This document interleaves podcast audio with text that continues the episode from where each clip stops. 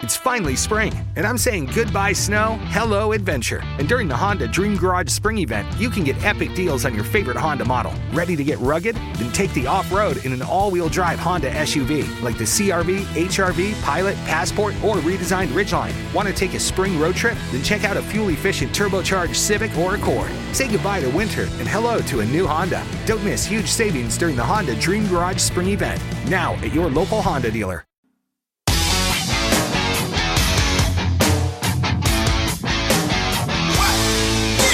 Welcome everybody back to the Believe in N X T podcast. Like always, it is I, your host, Jacob Lawrence, coming to you live and direct on a Saturday, which can only mean one thing. It is your Saturday morning audio dope, brought to you by the podcast tag team champions of the world, baby.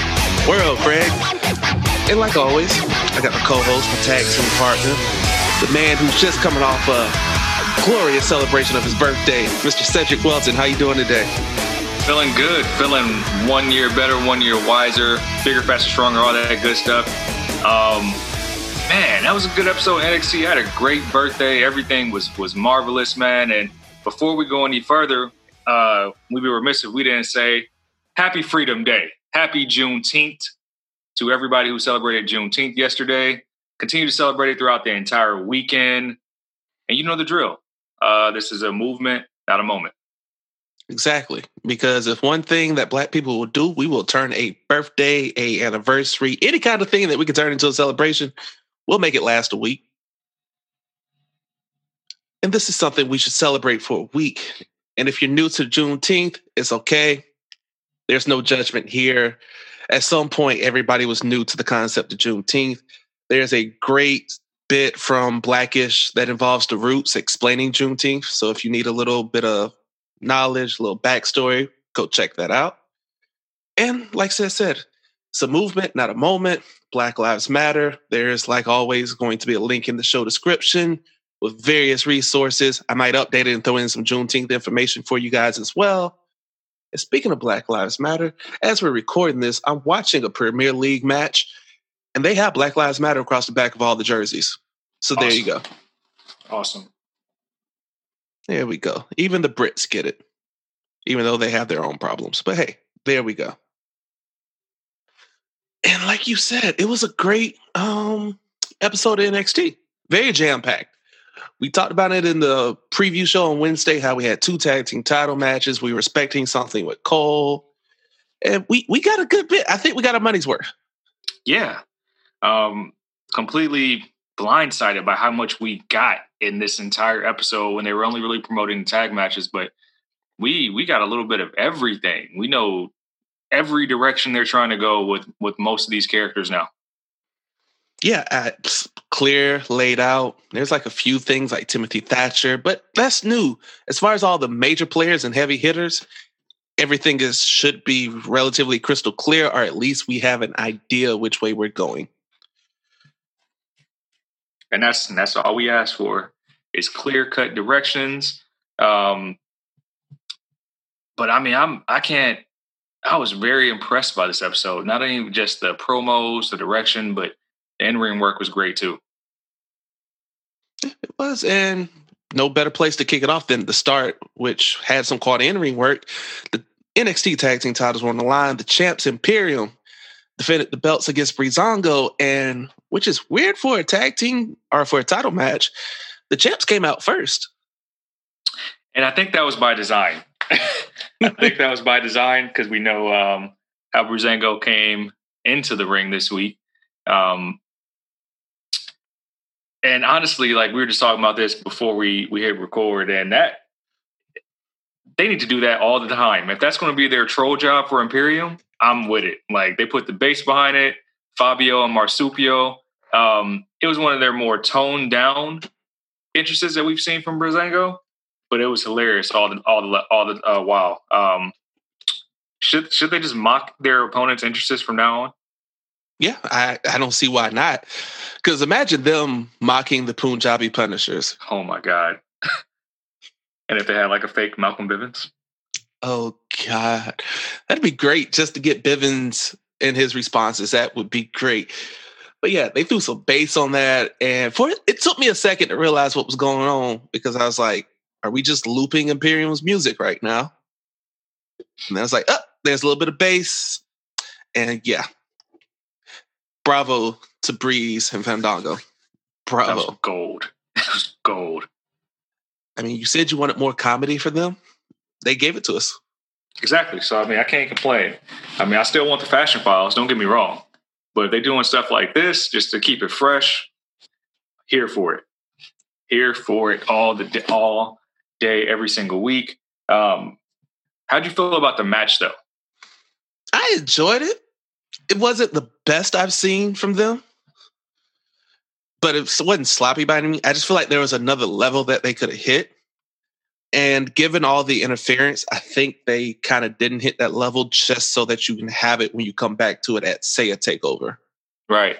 And by, and you called the interference. You said there was going to be something between the other tag teams. And I feel like that was such a, a cop-out to not give it, get a definitive uh, victor here. But obviously, you want to keep the titles on Imperium a little bit longer. But what, like, what's the what's the motive? Like, what's the motive for Indus Sher to come down and interrupt the match? And then why are Loken and Burch even making the save? Like, why do you guys care?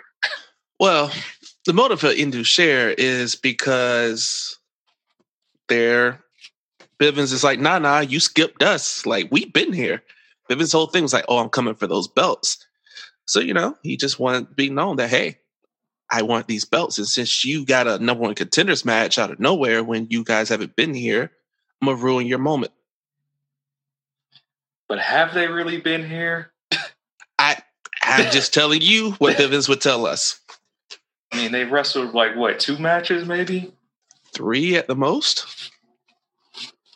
Three very mid matches we, we'd probably agree on. So it's like, they, do you guys really deserve a title match? No. I feel like that's offensive to mid, to call those matches mid, but I see what you're saying. Okay, yeah, you're, you're right. I, I, I retract that statement. Three, three subpar, four matches. But um, it, I guess I guess the point is they're still trying to flesh out the, that character work with these two guys, and more FaceTime does that. But, I mean, even without the interference, they would just give Bivens more backstage promos or things of that nature. Um, that would paint the picture of who these guys are supposed to be. We know who Lorcan and Burch are, and you can make the argument that they were more deserving of Uh, a title match with everything that was going on, but they lost the triple threat.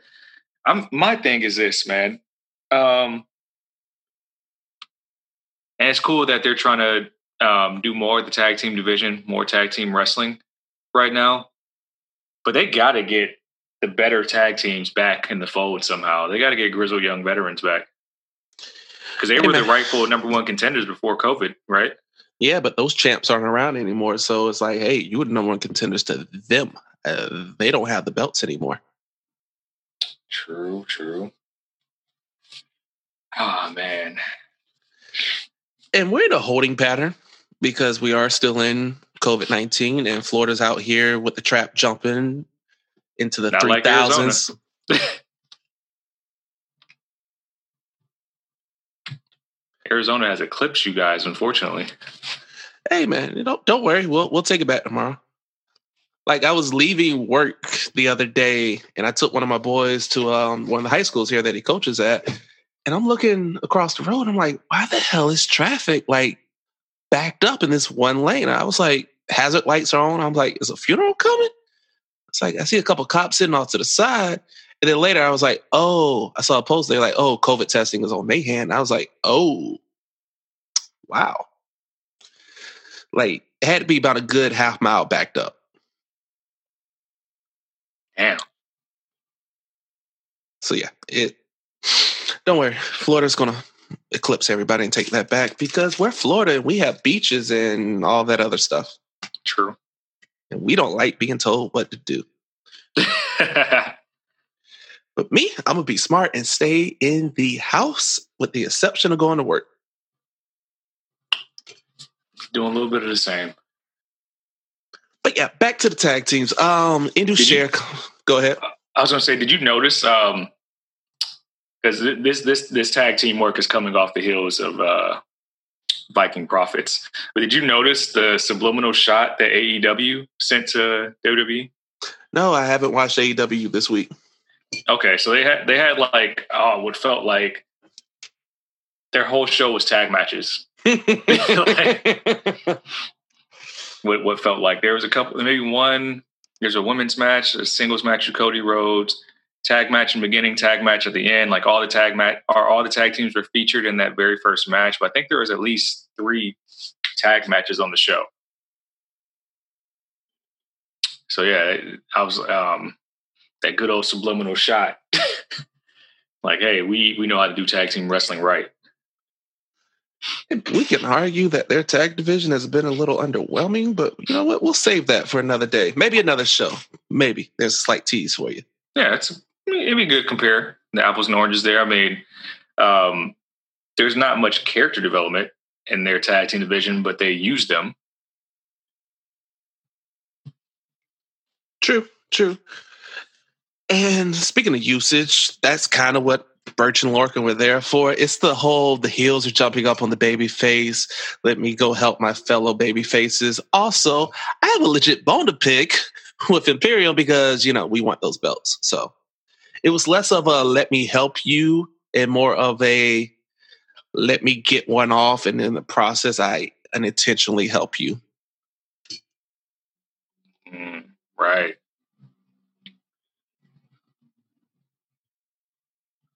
I feel that.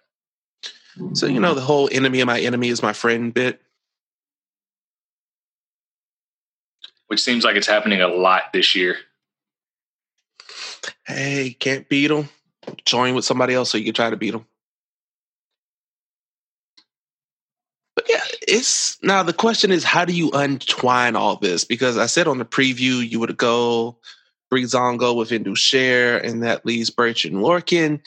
The scenario didn't quite play out like I described, so I'm not sure if we're actually going to go that route. Hmm.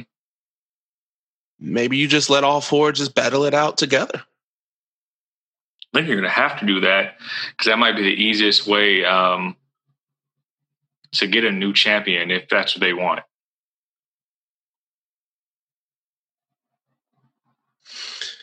All right, and if you do that, who are you putting the belts on?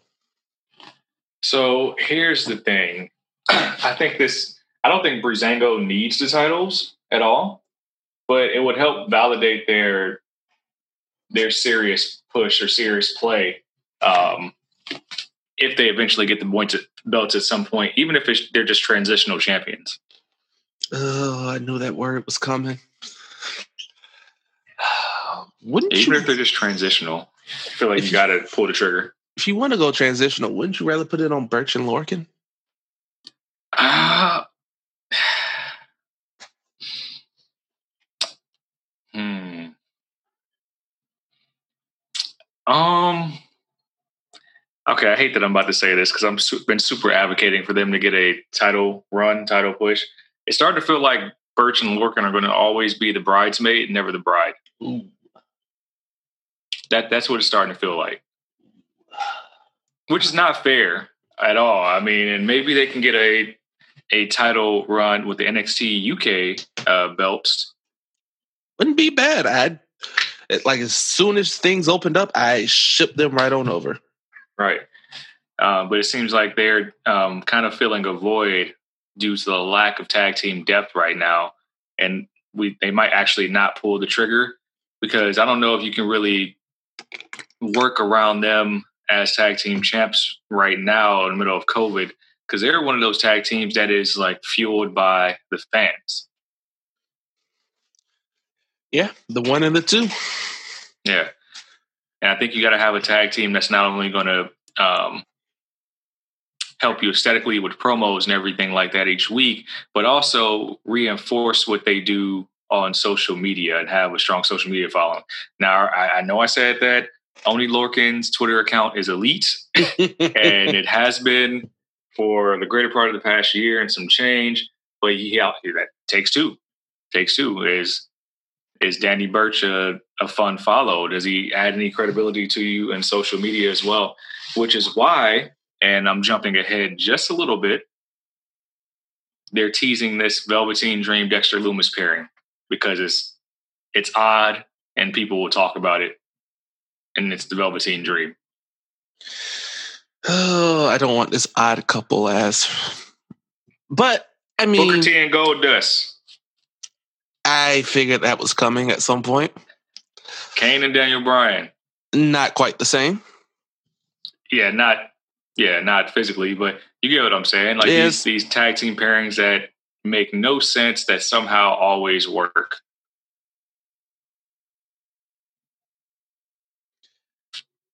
Yeah.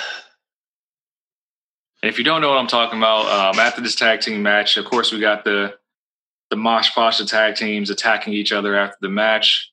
Um, Imperium ended up retaining. Then we cut to an interview with the Velveteen Dream, and the Velveteen Dream doesn't want to talk about um, losing his shots at the um, world title. He said he has no memory, no recollection of that.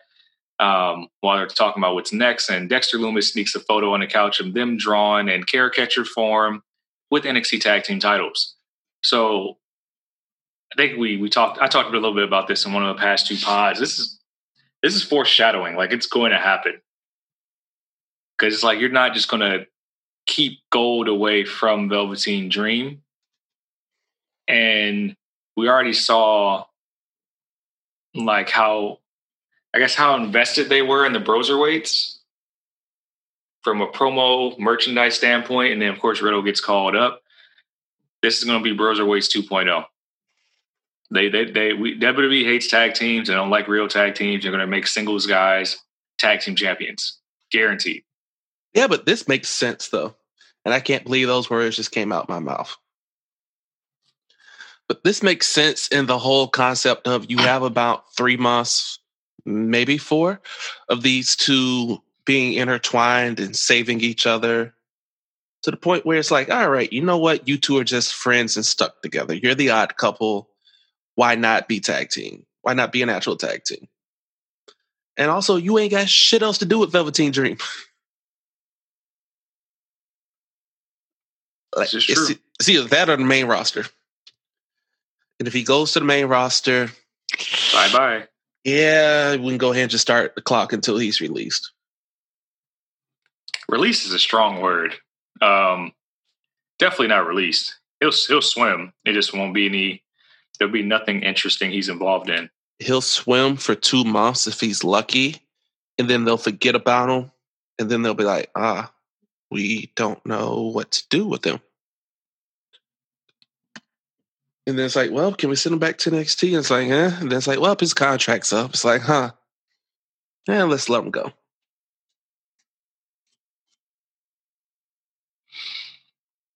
It's just a shame that... Uh, Raw and SmackDown call-ups are, like, so hated now.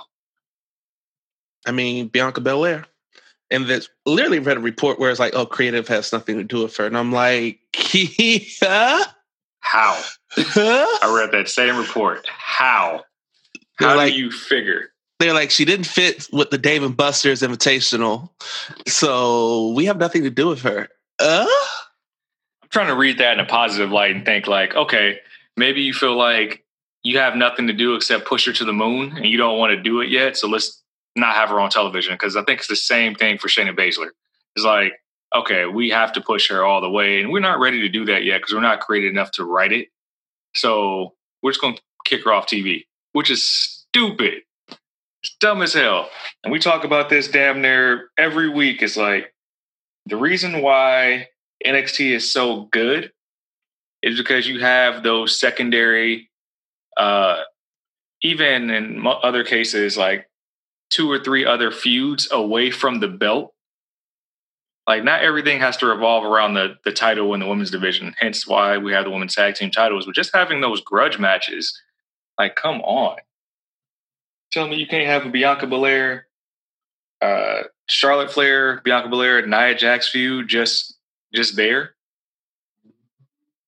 So it's not like y'all putting on bangers of pay-per-views that you can't squeeze that in.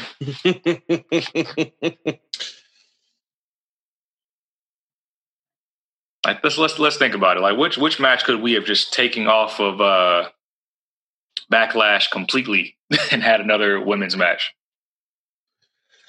Um, fair enough. Uh, what could we have taken off? Oh, I don't know. Maybe Mighty Morphin Ninja Turtles. There we go. I mean, it was hilarious. It's funny. I mean, but your your your diehards and wrestling purists probably want something meaningful, not um, seven foot three black ninjas. Like, where did you find this man? But yeah, it's just um, you could easily do Bianca Belair, Shayna Baszler, and like make that a de facto number one contender thing. But you, you know. Bianca Belair and Natty. There's so many people you can have her work with just to just to get the character seen. Dropping the ball, all types, all types of ugly. Dropping the ball here.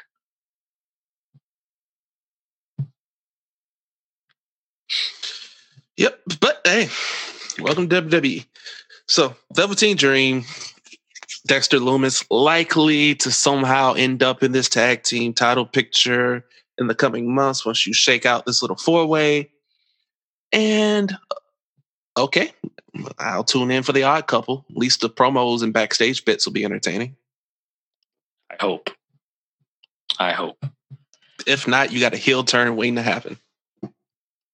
With which character? That's the crazy thing there. Which character is going to be the one to throw the stone? Does it matter? And hopefully it's Velveteen, because if we're going to be, if we're going to keep it a buck, he's starting to get a little stale.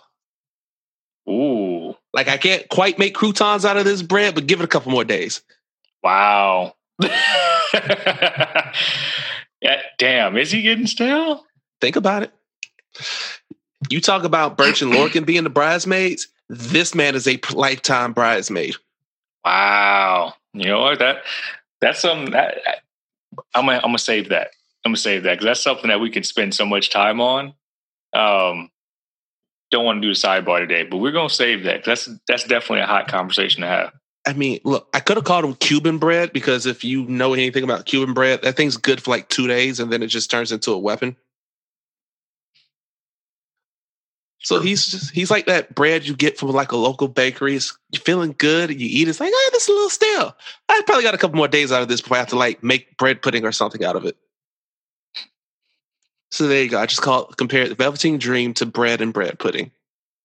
Wow. Welcome to Believe in N X T if you're new here. Which you shouldn't be new here. But um, yeah. Um, Next up, stumped him, baby. We had Damian Priest uh, taking on a returning Killian Dain, who Jacob and I are elated to see um, for the first time in like what seems like months.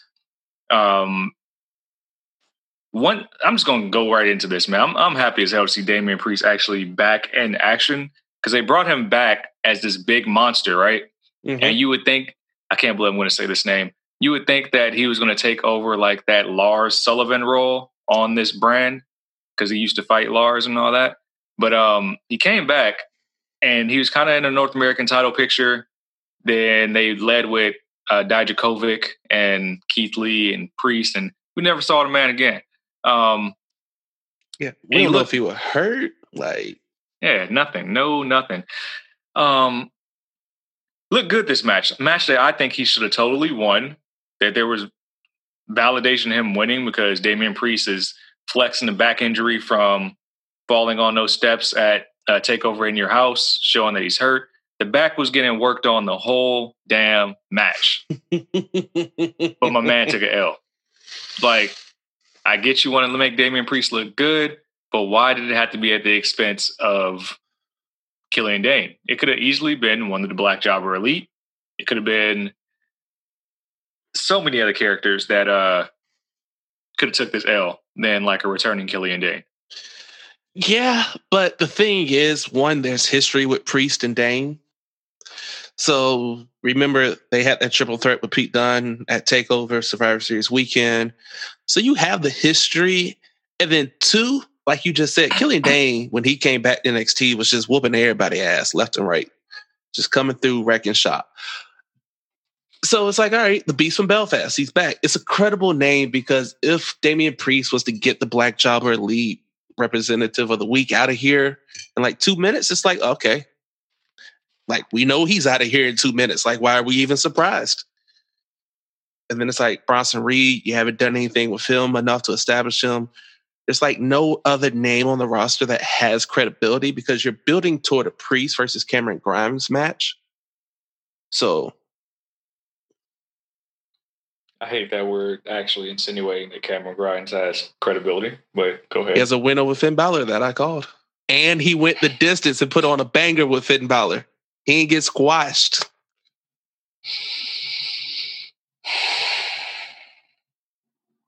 Please don't do this to me on Juneteenth. Like, please, please. No, no uh, you know what? Just, just take a second with your thoughts. I'm gonna let you get it off, and just, just, you know, I'm not even gonna do it to you. I'm, I'm gonna let you. Here's your moment. I always promise you a moment just to get some stuff off your chest. So take about a minute or two and get some stuff off your chest with Cameron Grimes, and I'll chime right back no, in in we a second. Have to, we have to talk about him. We have to talk about him later. I, I mean, we got to talk about him now because he, you know, had his bit with Priest as uh, challenger. So before we dive into that, just go ahead and get your, get it off about Cameron Grimes real quick. I, I, I'm going to sit right here in silence for a couple minutes. Just relax. He's so boring. Like, why? We had, how much time did we spend on Cameron Grimes last week? Because he had the, just why? Why do we have to do this every single week? Needless to say, this is a complete sidebar, but one thing I like about Killian Dain is that he effectively does the Vader bomb. If you don't know who Vader is, go look up Big Big Big Van Vader. Um, I hate seeing little guys do the Vader bomb.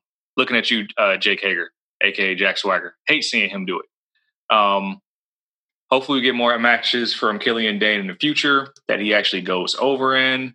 He had a moment with Robert Stone where he knocked him off the plexiglass because he's drunk and still distraught over losing Chelsea Green, who we haven't seen in weeks. Um, but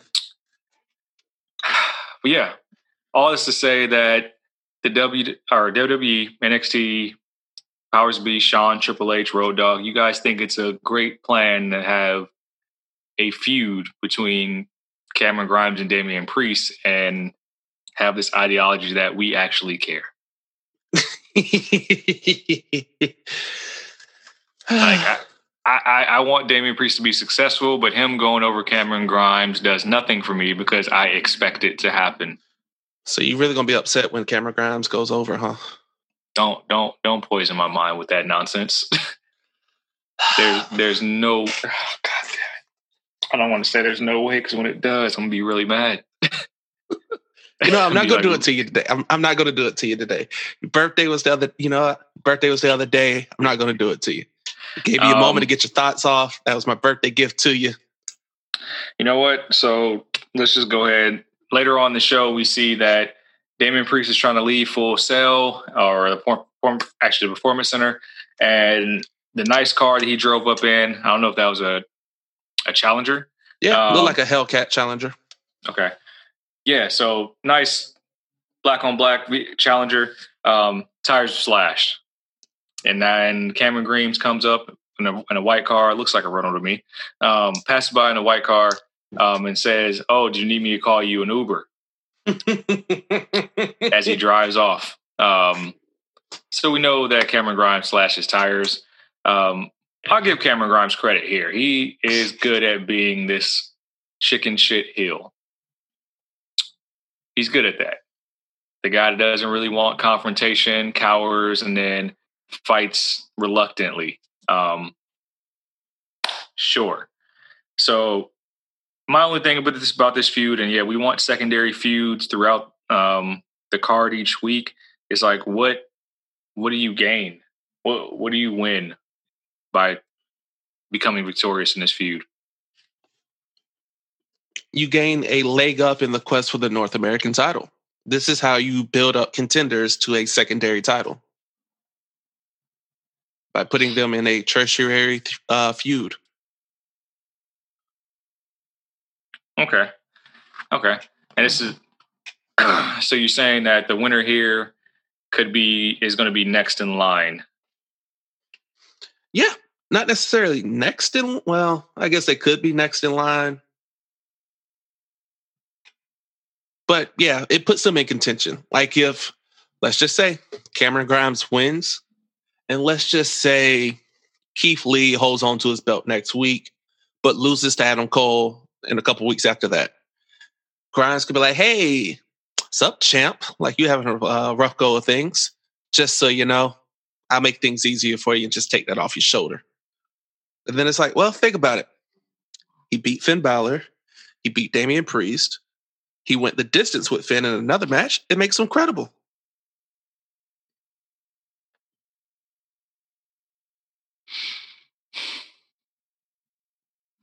Okay, you have this obsession with Cameron Grimes defeating Adam Cole in some form or fashion. Didn't even mention Cameron Grimes beating Adam Cole. You did. In a roundabout way, you did. No, I didn't. You I did. Literally just said Keith Lee wins this but loses to Cole, and then Ca- Grimes pulls up on Keith Lee.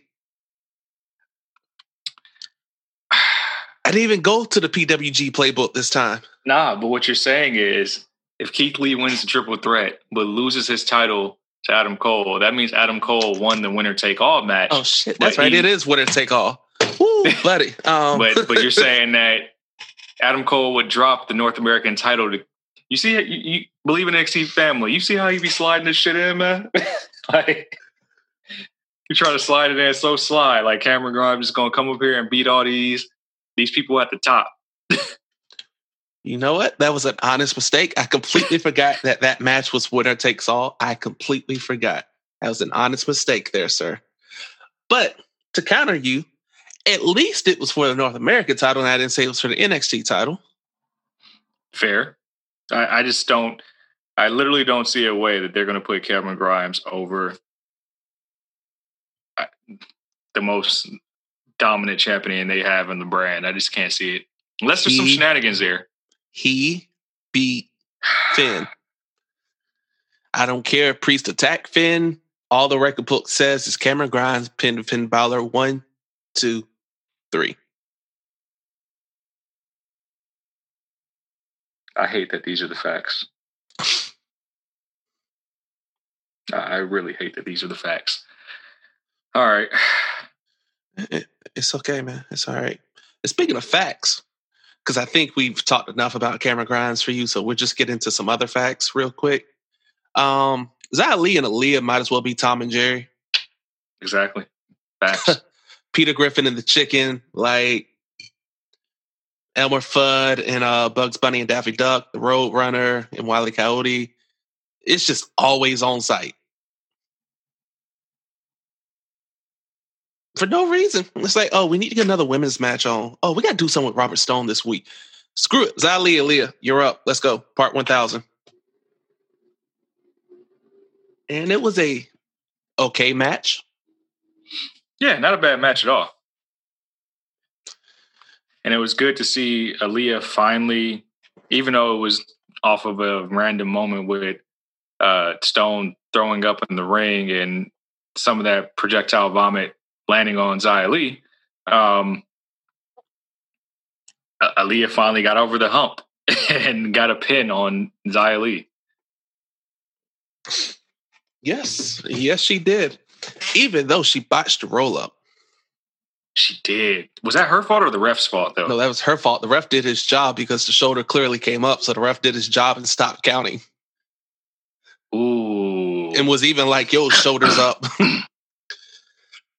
Yeah, because I, I, I didn't go back and rewind that part, but I noticed it and I was like, that was very awkward. I wonder what happened there. The, the ref should have just let that slide, though, right? You know, you know how we talk about how Ronda's shoulder is up, and you can argue that that was on purpose, so you have mm-hmm. a door open for Ronda's return pre-Becky pregnancy? Right. This was clearly a botch because, like, that shoulder was, like, up, up. Like, you knew that shoulder was up. But is that on Aaliyah or is that on Xia? I mean, you're rolling her up. You got to be able to fold her properly. No, man, but Xia knows the finish of the match, though. And it looked like she went into it. All right, we'll make it fifty-fifty. We'll no, oh, we'll, no. we'll make it forty-five forty-five with ten percent on the ref because you wanted the ref just to count the three anyway. Yeah, because it looks so awkward when she reset herself and you restart the three count on live television. It's like, oh, okay. Yeah, this is probably one of them times where you wish the show was taped. Yeah, because like, okay, that was weird. That re-roll up and no kick out, no nothing. She just lays there like there was some move that was done between there. That that looked bad. Like she at least should like kicked her in the head or something. Then then did it again. Yeah, that probably would have been a little bit better, but it's sad that like I can't. It's sad that, I, that we notice these things now. Like even if we weren't looking for it. Or weren't trying to, like, this one was just one of those where you just could not miss. True. And apparently Aaliyah is going to be Robert Stone's new client. I mean, well, client. Seems like it. Definitely seems like that's where this is going to. I don't, I don't know why uh, she's been really lobbying to be a part of the Yellow, or sorry, be a part of the Robert Stone brand. Um, But we'll see where this goes. I don't. I don't know how. I, I don't know how this would enhance Aaliyah, because she's been putting on better matches these past few weeks. She's looked noticeably more in control in the ring, picking her spots better.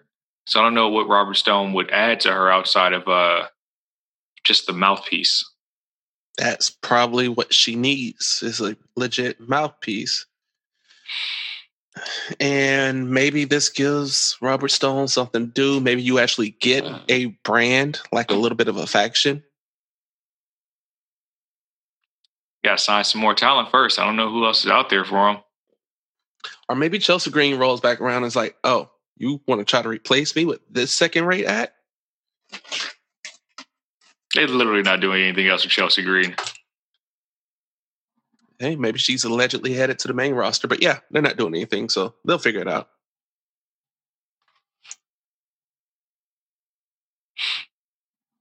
They will. They do have to figure that out, though. Yeah, they got time. It's quarantine.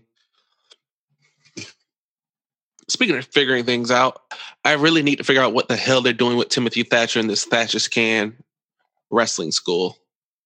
Yeah, he, he what did he do this week? He had some holds, wrist lock. Couple of things. Yeah. Really inflicting pain on the students and then getting mad at them because um, he was going easy on them. Like, it, this this week was kind of lame. It's kind of lame. And it's like, okay, what what is the next big feud? Who? Why? Like, are you going to have students come to the ring with you now? What's the goal?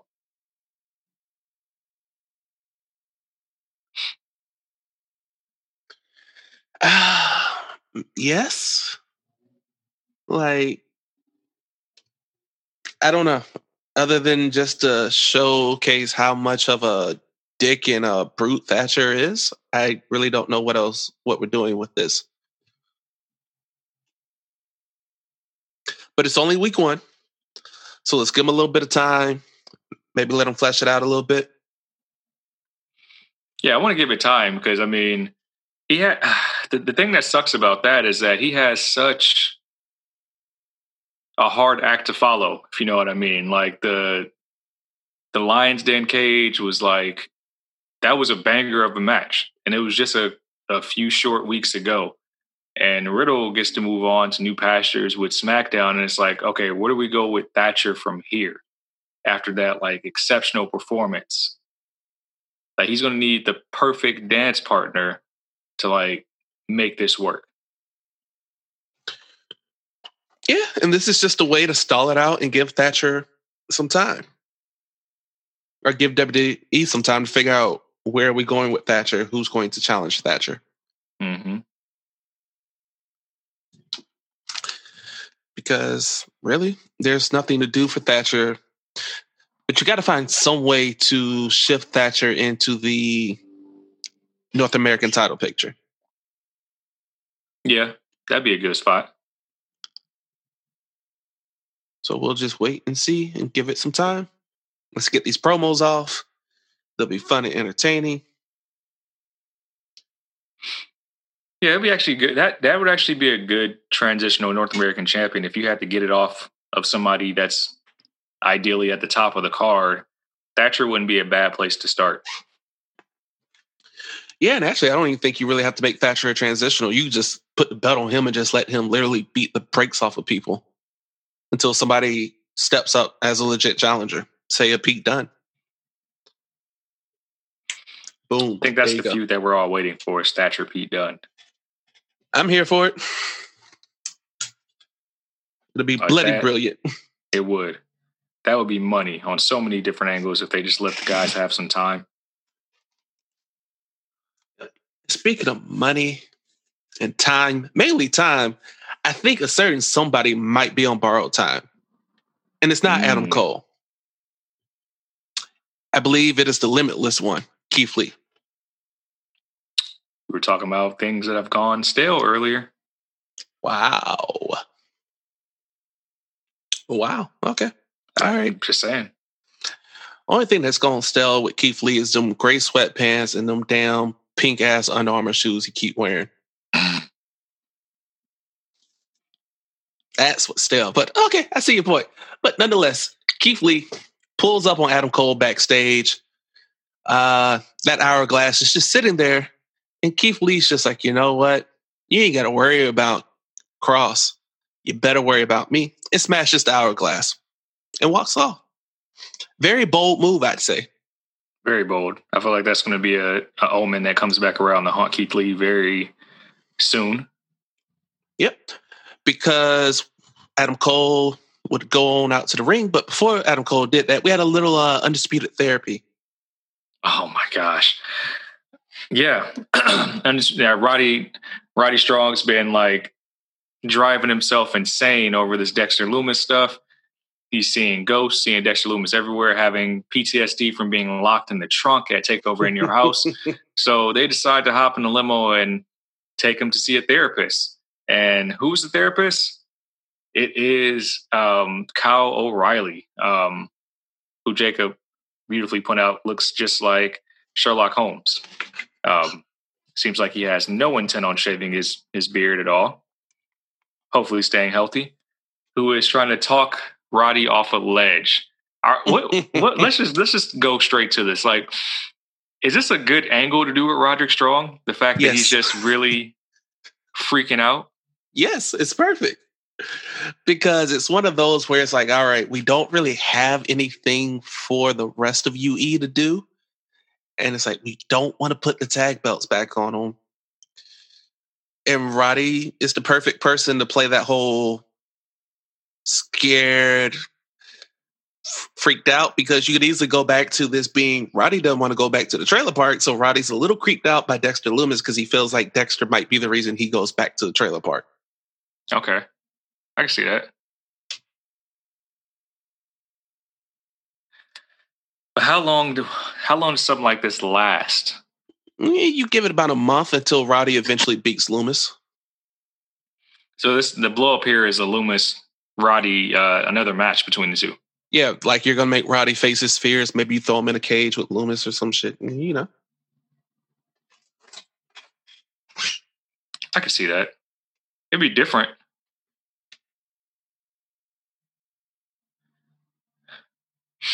It'd be very different to do something like that. Because, um, and maybe even with Lumis, uh, Velveteen, like there's some type of number one contenders match for the tag titles there. Cause I don't know if we're any closer to getting um, O'Reilly back working in the ring again.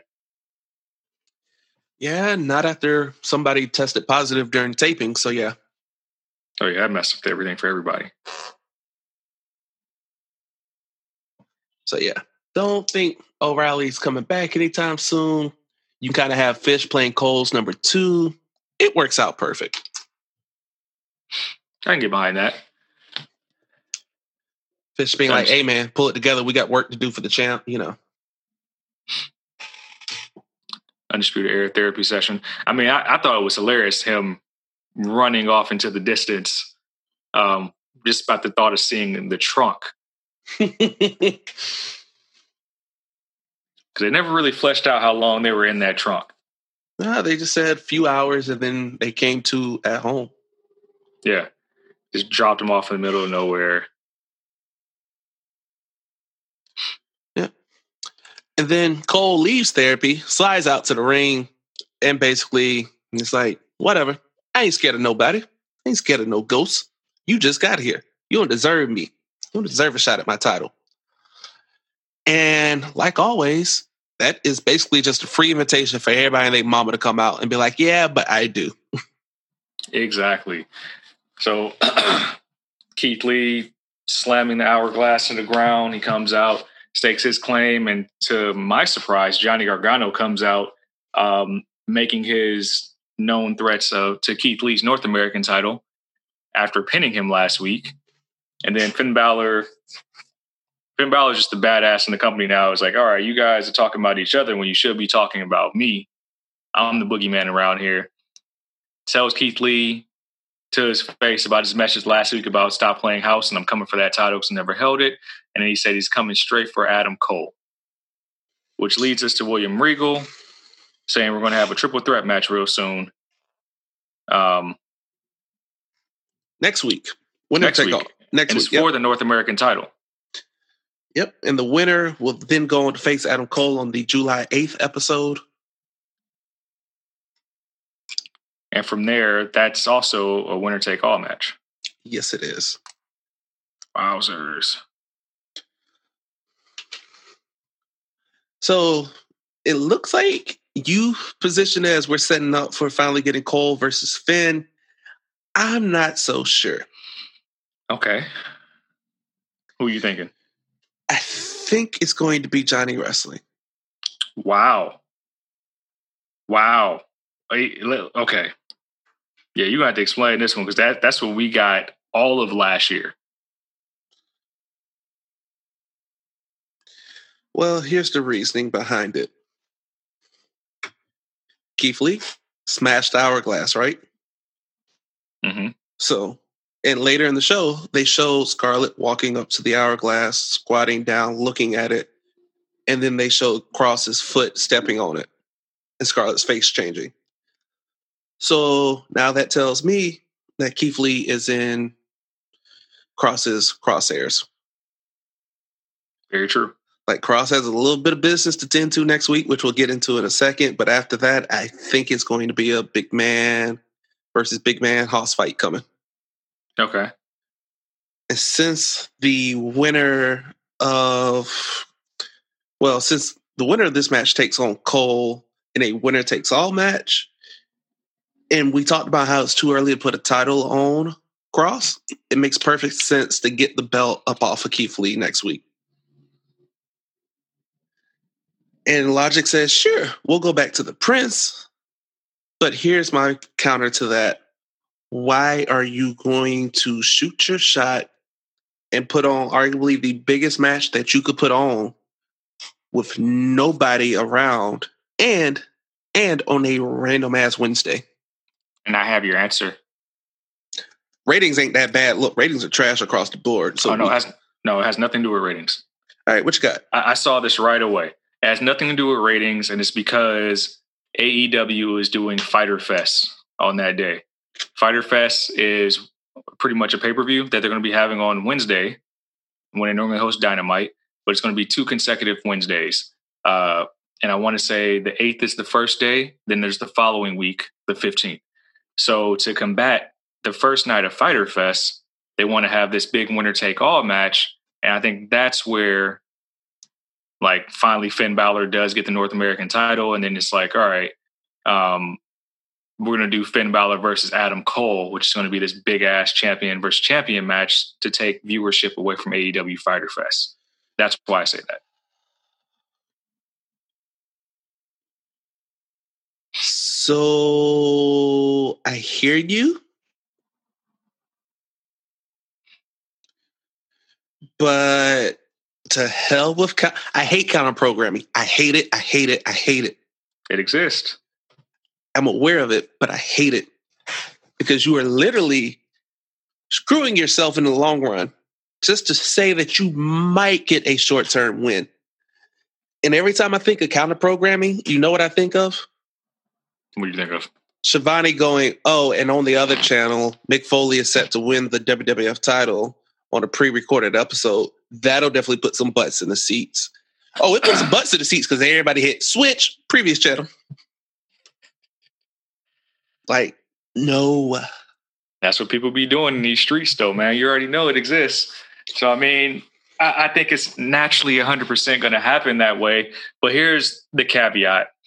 And like I said, I don't agree with counter programming like that. But the caveat here is that they run the match, right? Mm-hmm. Just to get the viewers in. But it's not going to, it's supposed to be a winner take all match, but we're not going to get a winner. Like, I don't believe we're going to get a winner. I don't believe we're going to book ourselves into a corner with um, Adam Cole being a double champ or Finn Balor being a double champ. And that I know makes I said, it even worse. Well, I mean, I think you want to give Finn Balor some play with that title. Um, and I think eventually he does come for the world title, but I think you make it a bigger moment, like you said, than just a Wednesday night. But you got to have the allure to get people to tune in. So it's like you make the match. Nah, we're in the middle of a pandemic. Need I remind everybody? Nobody gives a damn. Like, the ratings are in the tank across the board for everything because it's reaching that point where people are like cashed out from media. Yeah. And it's just like, all right, cool. You know what? A E W's going to do their big whole little Fyter Fest thing, which is possibly pre-taped because I think the convention is in a week or so. If they're still even having like people around. But anyway, all right, cool. We'll counter program it. Just like we did when A E W Dynamite launched, you threw every last title on the line that night. Cool. I get it. All right, whatever. So you're going to have Finn win the North American title. You get a week and a half, two weeks of uh, build up. And then you mean to tell me that your biggest match you can put out ends on some shenanigans with an undecisive winner? You know how pissed off everybody and their mama would be? Still gonna watch. Yeah, but here's the problem. If you, because you're really doing this for numbers and to counter A E W, you're just setting it up for them to one-up you. It's like you're pulling up on the break and shooting a three, knowing that you have nobody back to rebound and knowing that that shot is probably going to go long if you miss. So all it does is set the other team up for transition. So let me let me interject a little bit, because I don't think you're setting it up for failure per se. But let's say, because we, we know we have a couple matches next week already. And this is how we set this up. The North American title match is next week. We also know Karrion Kross will be in action next week. Um, I feel like, because you said it's going to be two big behemoths fighting each other. I agree. What if Karrion is the one that shows up and costs Keith Lee the title? And by the way, I think Finn is actually going to be the one to pin um, Keith Lee off of this distraction. So another thing you could do in this moment, even though you have the smoke and mirrors of no winner in that match, because I still believe that Karrion is going to continue fucking with Adam Cole. I, I just because Hourglass Hourglass got broken, I don't think that's going to deter him from showing up during that match between Finn and uh, Cole. But when Finn and, or when Karrion shows up, Keith Lee also shows up, which starts that feud. And then you just have these guys fighting in the ring and stuff like that. And that's how you go off the air. You go off the air that way with these like new feuds starting with no definitive winner. So you got to run it back. But you also have this other eye candy here that is Keith Lee and Karrion Kross. So you're like, screw it. We'll just roll Kross in there and we'll just, you know, let him wreck shop basically. Yeah. Like somehow the fighting between Keith Lee and Karrion spills into the ring. So you get a disqualification that way. And both champions remain the same type of thing. I think that's how that'll play out somehow. Okay, so that sets up Lee and Cole. No, it sets up Lee and Kross because they're. No, but uh, you still got to do winners take all. You still got to do winner take all. That's what I'm saying. I don't think there'll be a winner. I think it'll. Yeah, so if there's not a, there technically is a winner. It's Keith Lee retains by disqualification or no contest. Keith oh, no, Lee still I'm, leaves with the belt. I'm, I'm two weeks ahead of you. Okay, I'm I'm I'm saying Finn takes the belt next week. Okay, because Kross distracts Keith Lee. Okay, okay, I got you. Keith Lee then tries to get his revenge during the winner take all match between Cole and Finn, which we want a dusty finish right there. So Finn keeps his belt, Cole keeps his belt, and then you flesh out Keith Lee and Kross from there. Here's the problem with that: that makes Keith Lee a heel. No, Keith Lee's coming to make this make the save and attack Kross for costing him the North American title. Yeah, but oh, so you're saying Cross slides through first? Yeah, Cross is sliding through first. So I feel like he's still going to want to fuck with Adam Cole because he's like he has his eye on the title. That's what that's what the hourglass was for originally. All right, I can see that, but God, that's a lot of moving parts. And again, you're wasting your load on like your best opportunity. Uh, it seems like a. Uh, Let me put it like this. You're putting yourself in an unnecessarily difficult position. You can easily get out of it and navigate it, but it's like you're making it more difficult than necessary. Sure. Sure, but when does W W E ever simplify things? You know, there's the Kiss Kim method. Keep it simple, stupid, and keep it moving. True. But we... we Here on Believe in N X T, we know uh, Jake DeLawrence is always normally right. As I enter a new year of life, this is my turn. This is my turn. So W W E, if you're listening, we know we got scouts to listen to the Believe in N X T podcast. My cash app is dollar sign Cedric Welton. You can find me on Venmo at Cedric Welton. This is going to happen. I guarantee this is how this is going to play out. All right. You know what? I wasn't going to do this because your birthday was just the other day, but you feel so confident. How about this? If this North American title match doesn't play out how you say, let's just say you got to start the n- next Saturday morning audio dope with like a three-minute apology to Cameron Grimes. Whoa. Whoa. What? This, these, those things are not one and the same. you you feel this confident that you just guaranteed it, so... So you're telling me if Finn Balor's not the North American champion? No, no. Because that, that, that pretty much just mess up, messes up my whole theory. If Cross doesn't roll through and causes chaos, I'll even give you the out of Gargano taking advantage of the chaos. But if Cross doesn't roll through and cause chaos with Keith Lee because of Lee smashed the hourglass, because you're so confident in it. But what if, uh, what, but, but what if Finn still wins the title? No, it doesn't matter. It no, doesn't happen that way. No, no, you're stuck on the Cross coming through because Cross comes through, which leads to Lee coming through to get Cross because Cross is still coming for Cole. I, I don't see what's wrong with that. You know what? I'll take that bet. Like you're hinging everything on Karrion Kross. Well, at first I'm saying when's gonna Finn is gonna win the title regardless. I still believe that, but do I feel like you? I, I mean, how daunting would it be if uh, Finn came in and smoked both of these guys clean? That's why I'm saying we already know that Cross is gonna get some payback for Keith Lee breaking that hourglass. I feel like that makes the most sense for him to uh, cause some distraction next week since they'll both be on N X T uh, live next Wednesday. Um, So, yeah, I'll take that bet. I'm confident in myself. Why not? All right. All right. I, we all heard it here. All right. So, we talked about something because we only got a few more things to wrap up for N X T. Basically, actually, we'll go ahead and get one out of the way real quick. Speaking of Keith Lee, after this whole little bit, Keith Lee's seen in the back. And uh, because Keith Lee told Gargano, I care more about your wife than you did. I held her in my arms and I almost cried and felt sorry, which, like we talked about on the preview show, I still need to know how that ride home was, but it looks like everything is smoothed out because Candice LeRae, uh, LeRae approached Keith Lee in the back and was like, really? Like, really? Don't you dare?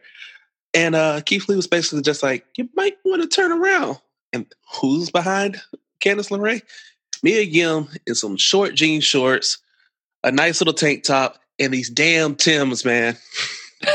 It's always the Timbs. It's always the Timbs. But looks like the car ride home was a little bit.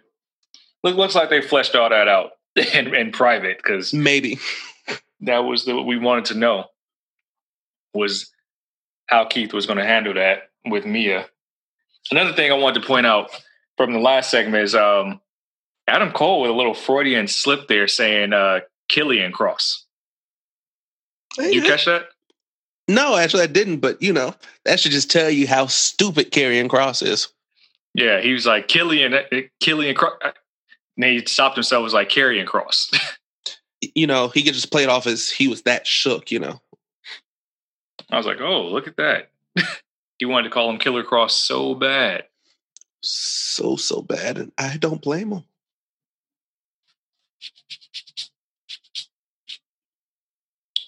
So yeah, Mia, Mia Yim beat the brakes off Candice LeRae in the back. Uh, we cut to commercial after that. We come back and we have tag team rest. No, sorry, not tag team rest. We have singles action with Caden Carter taking on Dakota Kai. Of course, Kacy Catanzaro is flagging her tag team partner, Caden. And of course, Big Mama Cool flagging Dakota Kai. Here we go again with the secondary feuds that the main roster does not have. Um, good to see Caden Carter in action, finally getting some airtime. Comes up short, um, actually loses by submission. Um, and then Raquel Gonzalez doing her thing on the outside, attacking Kacy.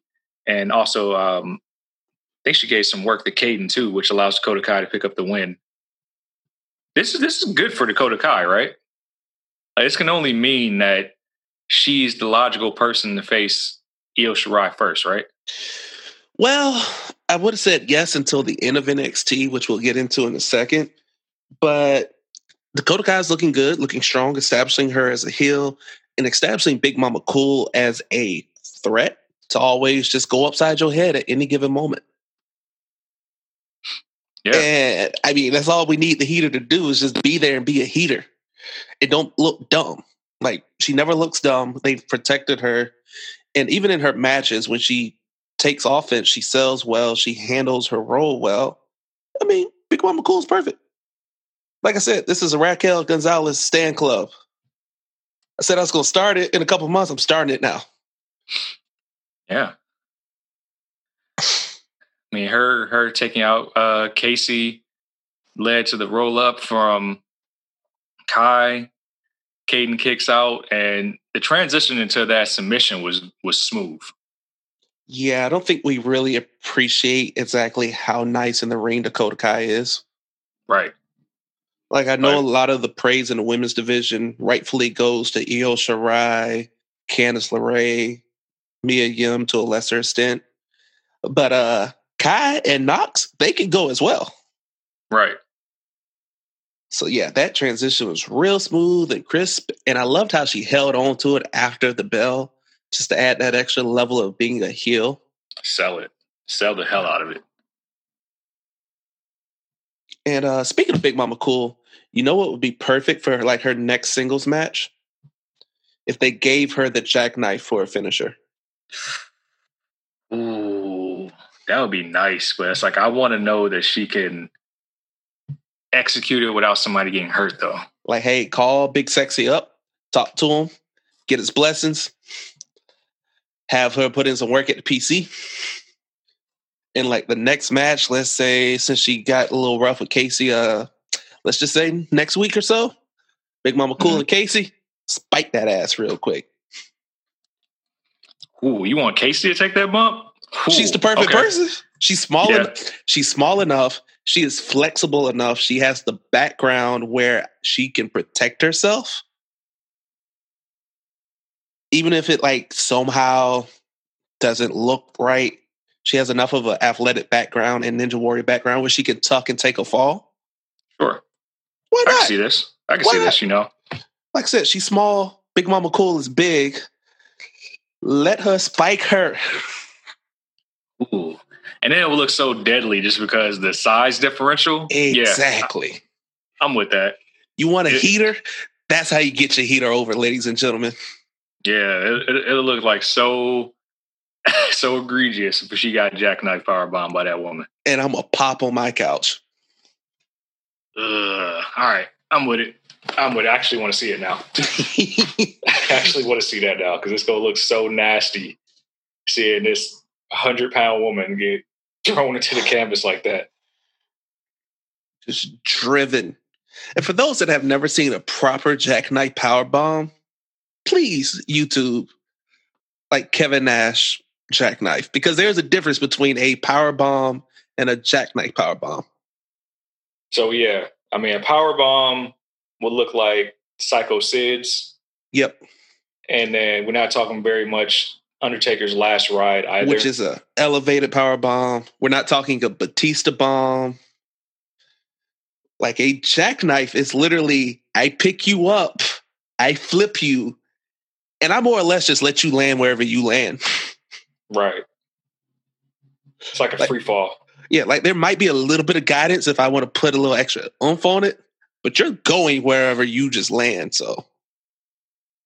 Yeah, I'm with that. And to bring it back, you got the whole uh, H B K Diesel thing going on. That would that would really help her character out a lot. I'm just saying. Hey, W W E, as soon as you get done with all the furloughs and everything situated, I can slide down I seventy-five real quick to Full Sail and P C. We can work out some deal. And, you know, right on creative. Give me the women's division. Watch us make magic. Exactly. And something that actually is a little overlooked is the, uh, oh, no, it's not. Okay, I was going to say we had back-to-back women's matches, but it might as well have been back-to-back because we had Bronson. No, we had two things in between. We had Bronson Reed, um, who we last seen get nerfed by Karrion Kross, come out to the ring, and he came out first. His opponent, leader of the Black Jobber Elite, Leon, Leon Ruff, Ruff, baby, who had a whole entrance, Titantron, music, and was fired up on his way to the ring. Fired up, came down, stomping the, the ring apron, rubbing the feet off, came in the ring, just just hyped. Yeah, man. Yeah, I'm still here. Yeah. I was like, oh, man, I feel good. And I'm also I'm watching this like, oh, he finna die. So that here's the, here's my problem with this, man, because like, right, we we know the role. Uh, we we talk about the Black Jobber Elites every single week. We know their role on the show. Bronson Reed don't deserve no damn squash match.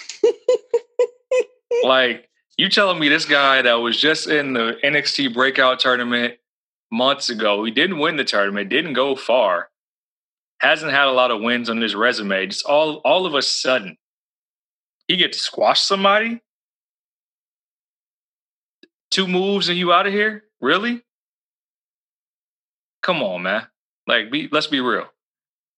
Let's be real. Like, we, we could have threw somebody else in there that was, like, a little bit above the tier that he could have got a nice win over. It could have been, like, um, C M Gallagher, Swerve Scott, Tony Nese. Whoa, you know? whoa, whoa, whoa, whoa, whoa, whoa. Let me just stop you right there. What we not fit to do is sacrifice the good brother Swerve Scott for a squash match, or even a match that is like seventy thirty. We are not going to put the good brother Swerve Scott in that situation. Okay, I, I didn't, I'm just saying it could have been sixty forty, but Bronson Reed still wins. It could be t- Tony Nese. It could be any of the cruiserweights. Oh, nah, you can throw Tony Nese in there. I really don't care. He ain't, he ain't won a T V match in like a year. That's what I'm saying. It could have been any of these guys, but it's like, to do, like I said, do a sixty forty match, something like that. But to have Bronson Reed have a squash match against Leon Ruff, and the goal was this, for him to call out Karrion Kross for a match next week, which he did. And we know damn well he getting squashed against Karrion Kross next week. What's the purpose? That man ain't getting no offense next week against Karrion Kross. You can book it. Maybe he gets a little bit. Oh, uh, he might get uh, a flurry of punches, something like that. He ain't gonna get no moves off. But but but he he warranted a squat. See, this is what pisses me off, man. This like really angers me. It's like these breakout tournament guys getting squash matches. Bronson Reed, Cameron Grimes getting squash matches out here against the Black Jobber Elite. I won't stand for it. No, no.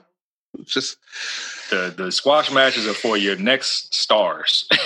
Hey man, I'm just happy to see my man's on T V. And we got to hold down the Black Jobber Elite.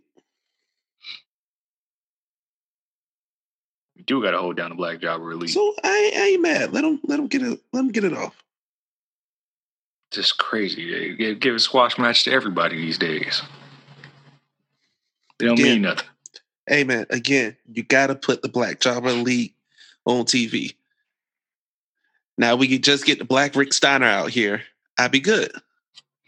Oh, Leon Ruff leading the pack now. He, get, he getting them checks. Oh, yeah. He N X T main event, two oh five Live, Raw, SmackDown. Like, I think we might need to make these Black Jobber Elite shirts a thing and send one to Leon and see if we can get it on T V, baby. if we can get a Black Job or Elite shirt and make it like the Job Squad script font,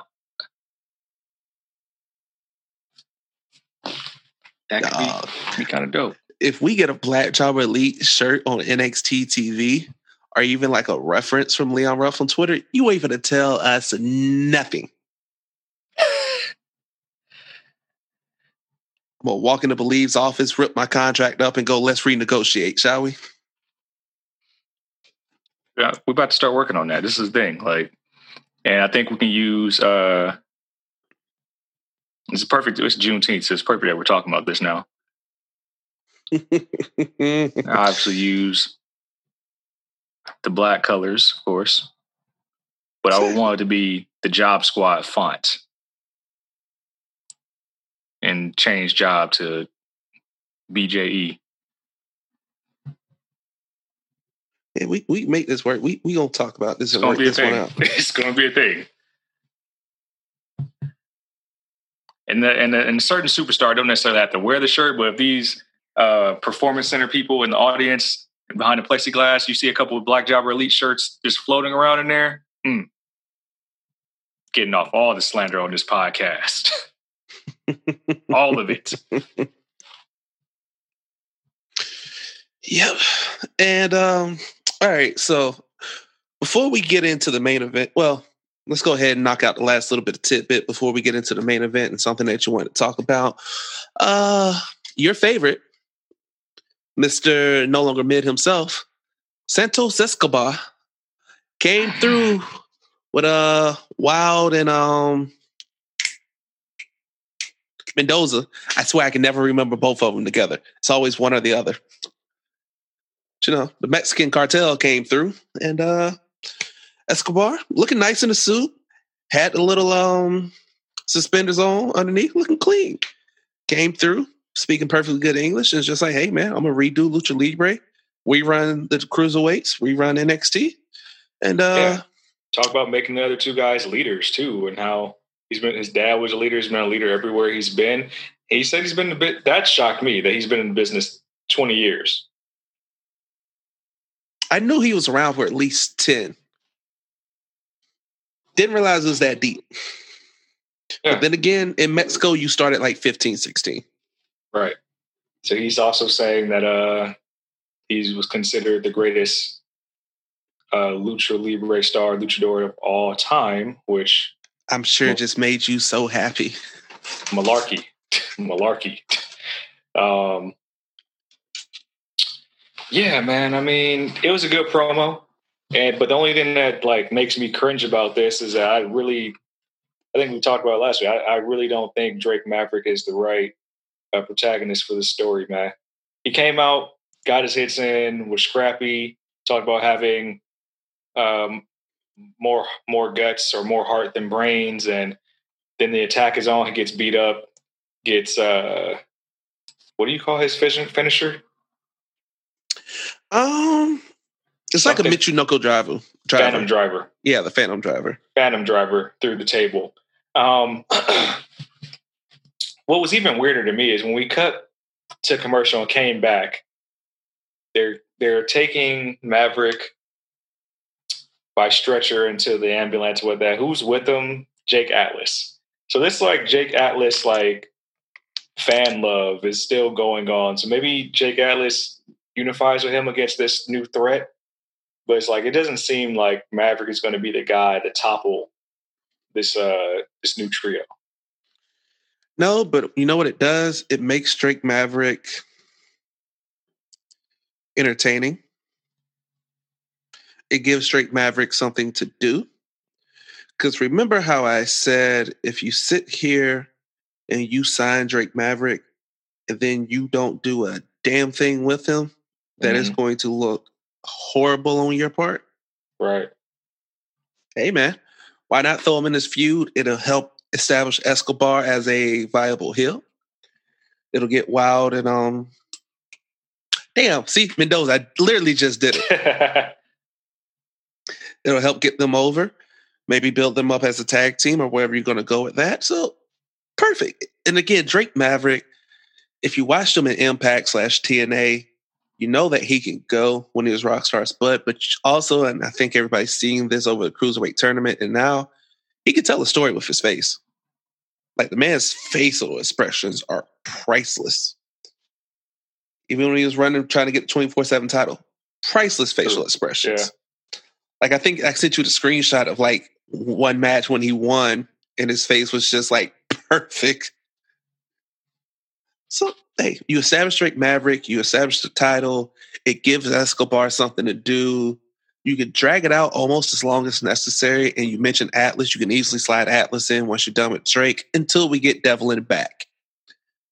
And that's if we get Devlin back, because this is something you want to talk about, so you want to just go ahead and slide into it? Yeah. Yeah. Um,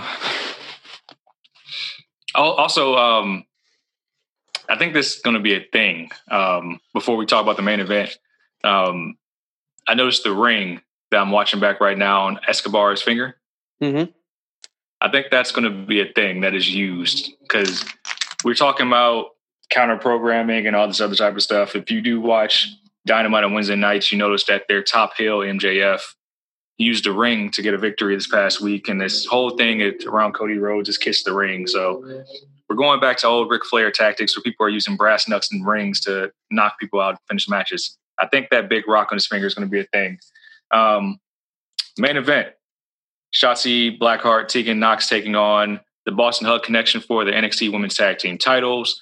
Um, great match. And I think Bayley as well as Sasha are startly, starting to slowly become my favorite heels in the company. They're just doing it right. Being snarky, being kind of obnoxious, overbearing, and putting the work in when it matters. I, Bayley doing Shotzi's how is gold. Like, doing her how, making fun of her throughout the match and promos, whatnot like that, was awesome. I think this was a good match to make Shotzi and Tegan both look established. I know you just mentioned Tegan uh, and Dakota Kai being kind of that next tier of people that we don't talk about enough. And we already know Shotzi has has all this hype around her. And they just had perfect dance partners in Bayley and Sasha. The ending of the match was what it was supposed to be. One thing worth noticing is that as tag team champions, it's usually Sasha finishing these matches, which you can speculate and lead to the long-term storytelling that, okay, eventually they're going to break up and it'll be Bayley's fault because Bayley lost the titles and Sasha will be mad and whatever. Um, and before the pod, we actually listened to some of these backstage promos with Bayley and Sasha, um, just heating whoever the backstage announcer is, because they said that they don't know who she is or whatever. And also Tegan and Shotzi saying they want the smoke again. So what do we think about the growing women's tag team division? Is it here to stay? Is it a flash in the pan just to get this feud off between Bayley and Sasha? Um, I guess, where do all parties go from here? I think it's a growing thing because, again, a good chunk of your star power was like, screw you guys, I'm going home. Mm-hmm. Due to COVID, like, you're getting Bray and the Fiend back. Well, you got Bray and the Fiend back on SmackDown. We don't know how long that is, considering how he just had a child. Maybe it's just going to be a bunch of pre-tapes. So it's like you're lacking star power. And Bayley and Sasha, two of your biggest names on the roster. And it's like, oh, we have these belts, like I mentioned on the preview show this week, so you might as well use them. And N X T does a great job of fleshing out their other women, like we discussed. You have the Iconics. Looks like you're getting Liv Morgan and Natalya, or Natty and Lana. Hashtag let Lana Russell so I can fall asleep. So Thank you, why not? For throwing that in. I was definitely going to say that in a second. So why not, you know, just go ahead and do it. Use these belts as a vehicle. And maybe you break up Sasha and Bayley. If not, at least you establish women's tag teams for whenever those belts come off of them. You have viable tag teams. You don't just basically put those belts on somebody and you only see them as props.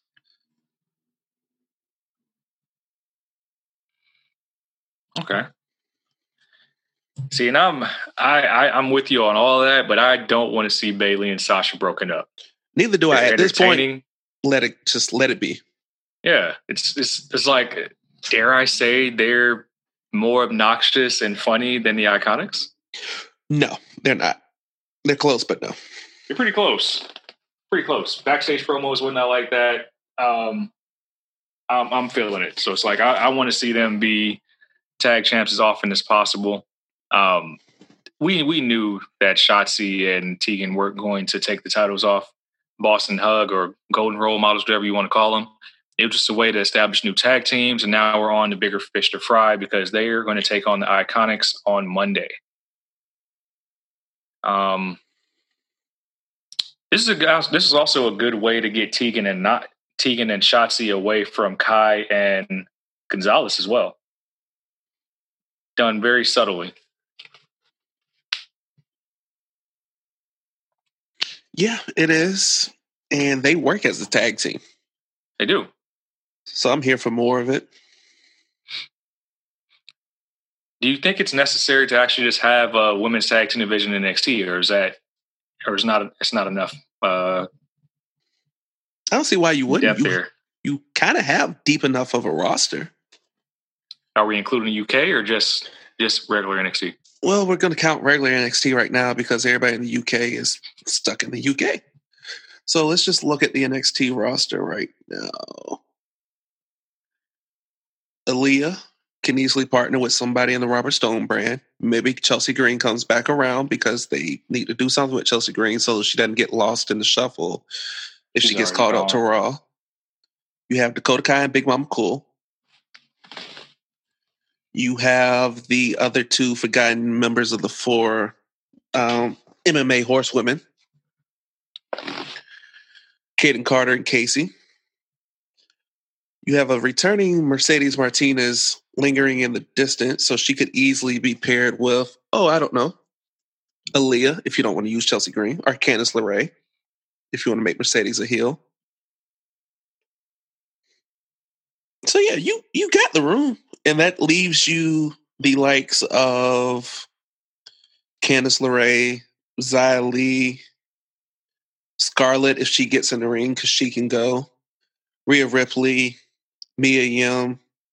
That leaves you five women to challenge and chase after Io Shirai. That makes sense. So why not? You know, one thing that's always like been a pet peeve is that, and I, I'm happy they have the women's tag team titles and they can be defended across all three brands. It's like, there should be at least one secondary women's title.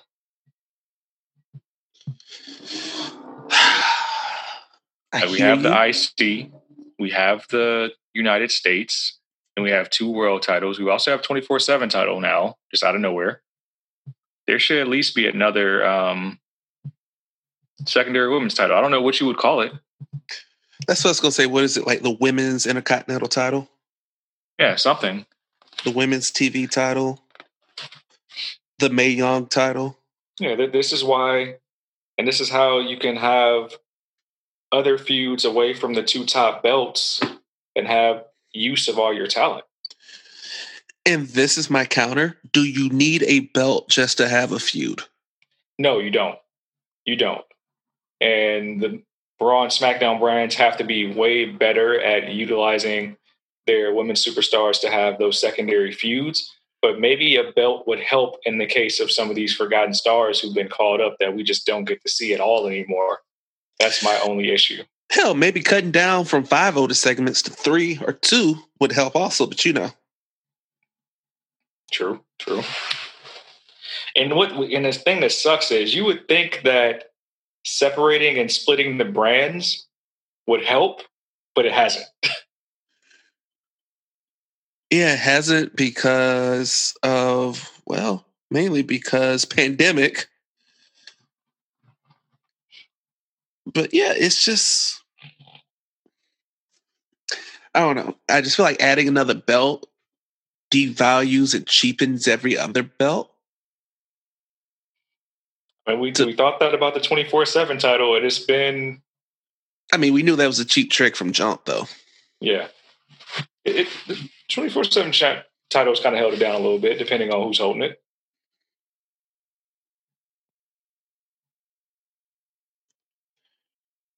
yeah, so, I mean, it's just...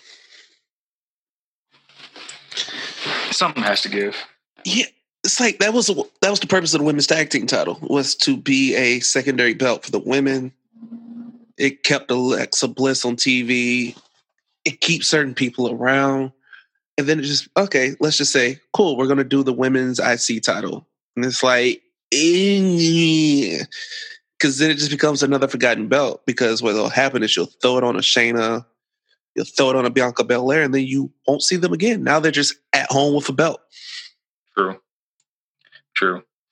Which is why I, I'm thinking of it as a vessel to build up other stars, which is desperately needed right now. Um, I don't know. Just need more secondary feuds.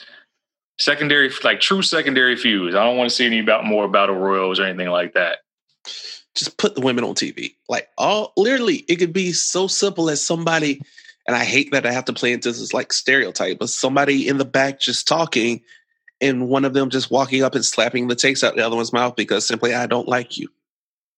And then mm-hmm. we could flesh it out from there, but at least we're off and running.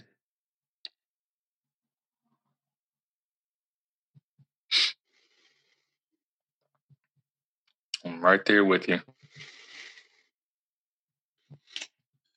And that wraps up N X T for this week. We got a few things set up for next week. North American title, triple threat. We have Cross versus um, Thick Boy, Bronson Reed. I believe there may have been one other match announced. We're getting another week of Thatcher's wrestling school. It'll be the North American triple threat. Yep. But the North American triple threat that if... my plan does not unfold exactly how I said, according to Jacob, I will give a three-minute apology to Cameron Grimes or your next edition of Audio Dope. Um, and I'm going to take this seriously, too. I'll actually write out the apology and give specific facts. if, it, if it don't go the way I say it go, with Karrion Kross causing distraction for Keith Lee to actually take this L from Finn Balor. I, I told you, you it ain't even got to be Finn winning. It's just Cross has to come into play. That's fair. But I, I do believe Finn is going to be the one to win because he, he's talking up this whole I've never held the belt type of thing.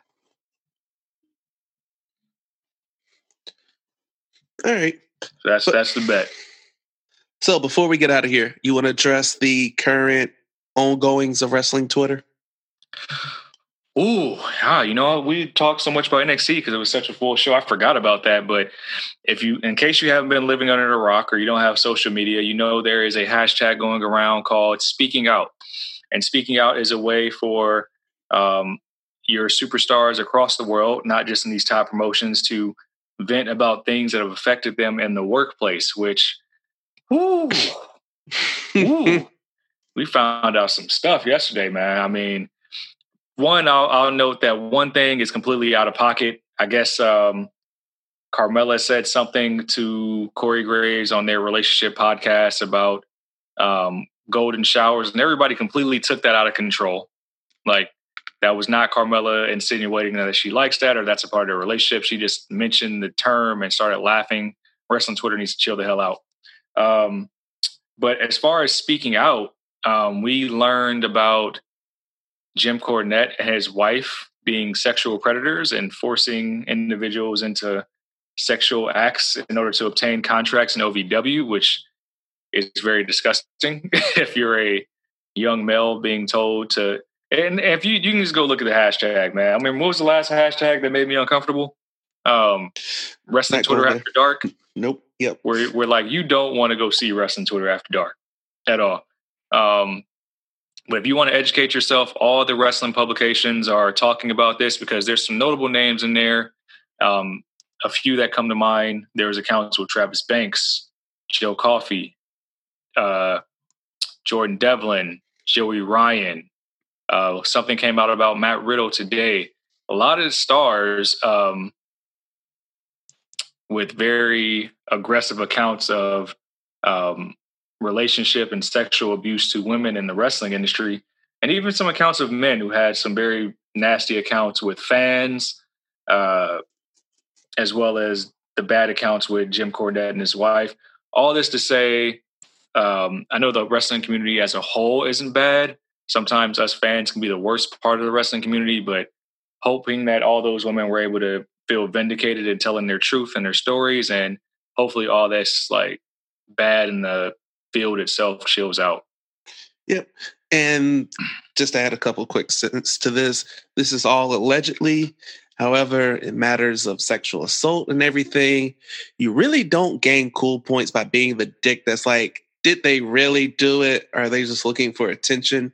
Right. So let's just leave it at that. The fact that these names have come out from multiple women in a few cases should tell you enough. And interestingly enough, R V D, Rob Van Dam, yes, that R V D tweeted about thirty minutes ago. So the Me Too movement has infiltrated pro wrestling. He spells out fuck. And he's like, this is like mobsters speaking out on infractions of the law they've encountered. It comes up. It's come a long way from the closed-door society it once was, but karma has a way of catching up, with the shrug emoji. And I've been trying to read this for the past five minutes and figure out exactly what R V D is saying, because it kind of reads as if he's like, really? Like, you're just going to turn your back on the culture? Yeah, a little insensitive for the time it in. And, and you know, it's important that we're talking about this because we've been laser focused on um, anti-racism and battling racism in this country. But you can't turn a blind eye to stuff like this because these people are telling their truth.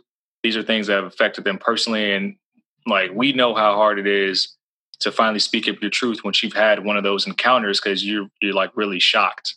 Exactly. You're shocked. You don't know really how to verbalize it. You don't know. And a lot of these times, these are young upstart um, wrestlers with career aspirations. And they're like, well, I don't want to look at the person that just belittled or ruined this person's career. What if nobody believes me?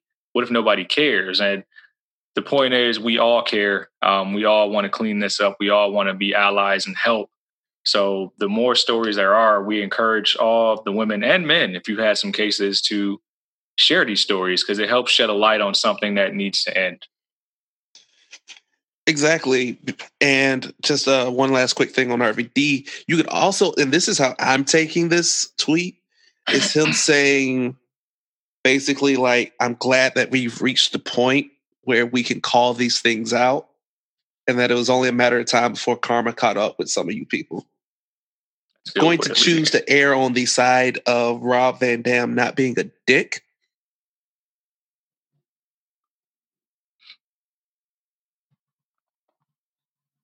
Yeah, and hopefully R V D being like, yep, you know. So, again, like you said, this is important for us two black men coming out to address this and take the time to end our show with this, when we've been screaming Black Lives Matter for the past few episodes, and we will continue to do it, because while we're sitting here saying Black Lives Matter, we're looking and trying to explain the concept of allyship to non-black people.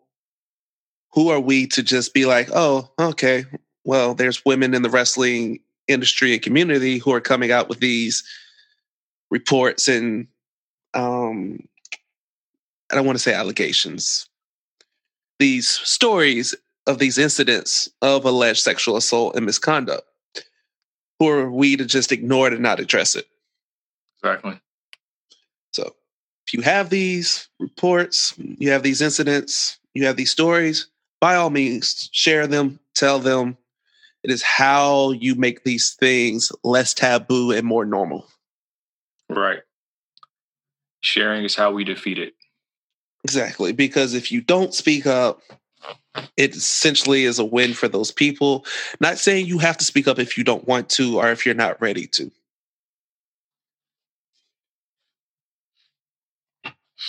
And confide in a friend. Like, if you don't feel comfortable putting it on the internet yet, confide in a friend. Um, I've always been told that if you're carrying something really heavy that you need to get off your chest, the more you confide in one person at a time, it gets easier to confide in more as you go. So you don't have to carry that weight by yourself. Exactly.